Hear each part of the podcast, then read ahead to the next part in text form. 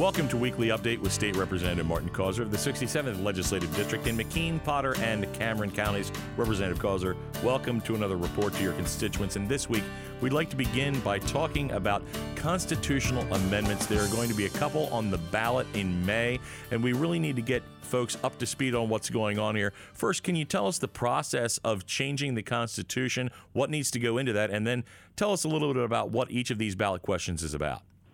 Well, when voters head to the polls for the May 18th primary election, they're actually going to be seeing three questions on the ballot for three proposed constitutional amendments.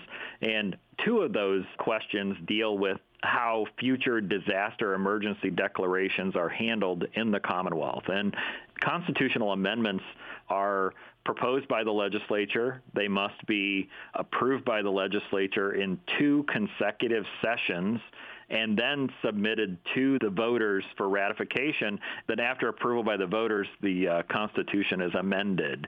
And, you know, two of the questions, as I stated, deal with disaster emergency declarations. And we know that the situation that we've been dealing with with Governor Wolf and his repeated extensions of emergency declarations is very problematic. And in fact, we have to restore our system of checks and balances. So one of the questions seeks to limit emergency declarations by the governor to a maximum of 21 days. So the governor can declare an emergency. It would last for 21 days, and the governor would have to seek uh, approval of the legislature to extend beyond the 21 days. The second question would clarify that an emergency declaration can be terminated by the legislature by concurrent resolution without needing to present that resolution to the governor for his signature. This is a situation where we need to restore checks and balances. The people's representatives have largely been shut out of this process and I think this will restore that system of checks and balances. I voted yes to placing these questions on the ballot because I believe the people of Pennsylvania should be represented at all times and during our states of emergency that our system of checks and balances must be preserved. Now, the governor and his Secretary of State used some politically charged language in writing the questions, but ultimately I believe that the, the, the voters should be aware of these questions on the ballot, and, and I believe the voters should have the final say on this issue. The next thing we'd like to talk about, Representative, is the policy committee, your committee here in the House, meeting recently again in the Pittsburgh area to discuss what is going on with the governor's budget proposal and a couple of other things here in the state. Can you tell us what was discussed?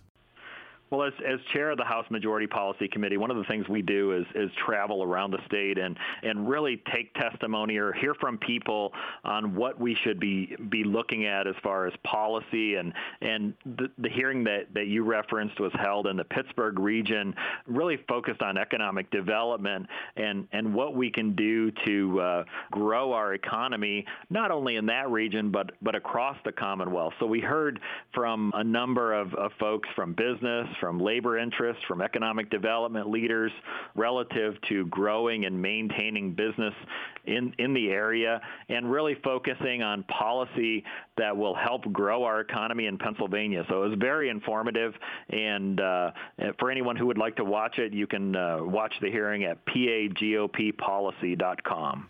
And Representative, finally, let's talk a little bit about the hospitality industry here in the state. I understand that some grants are going to be available.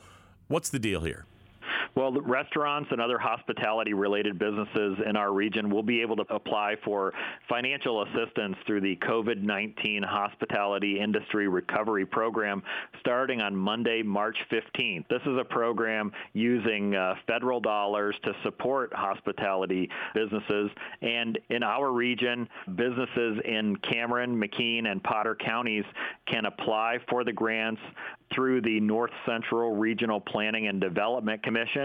The applications will be available on their website at www.ncentral.com. And uh, if anyone has any questions, please feel free to reach out to one of my district offices. Representative Causer, thanks for this informative report to your constituents and tune in again for another weekly update with State Representative Martin Causer.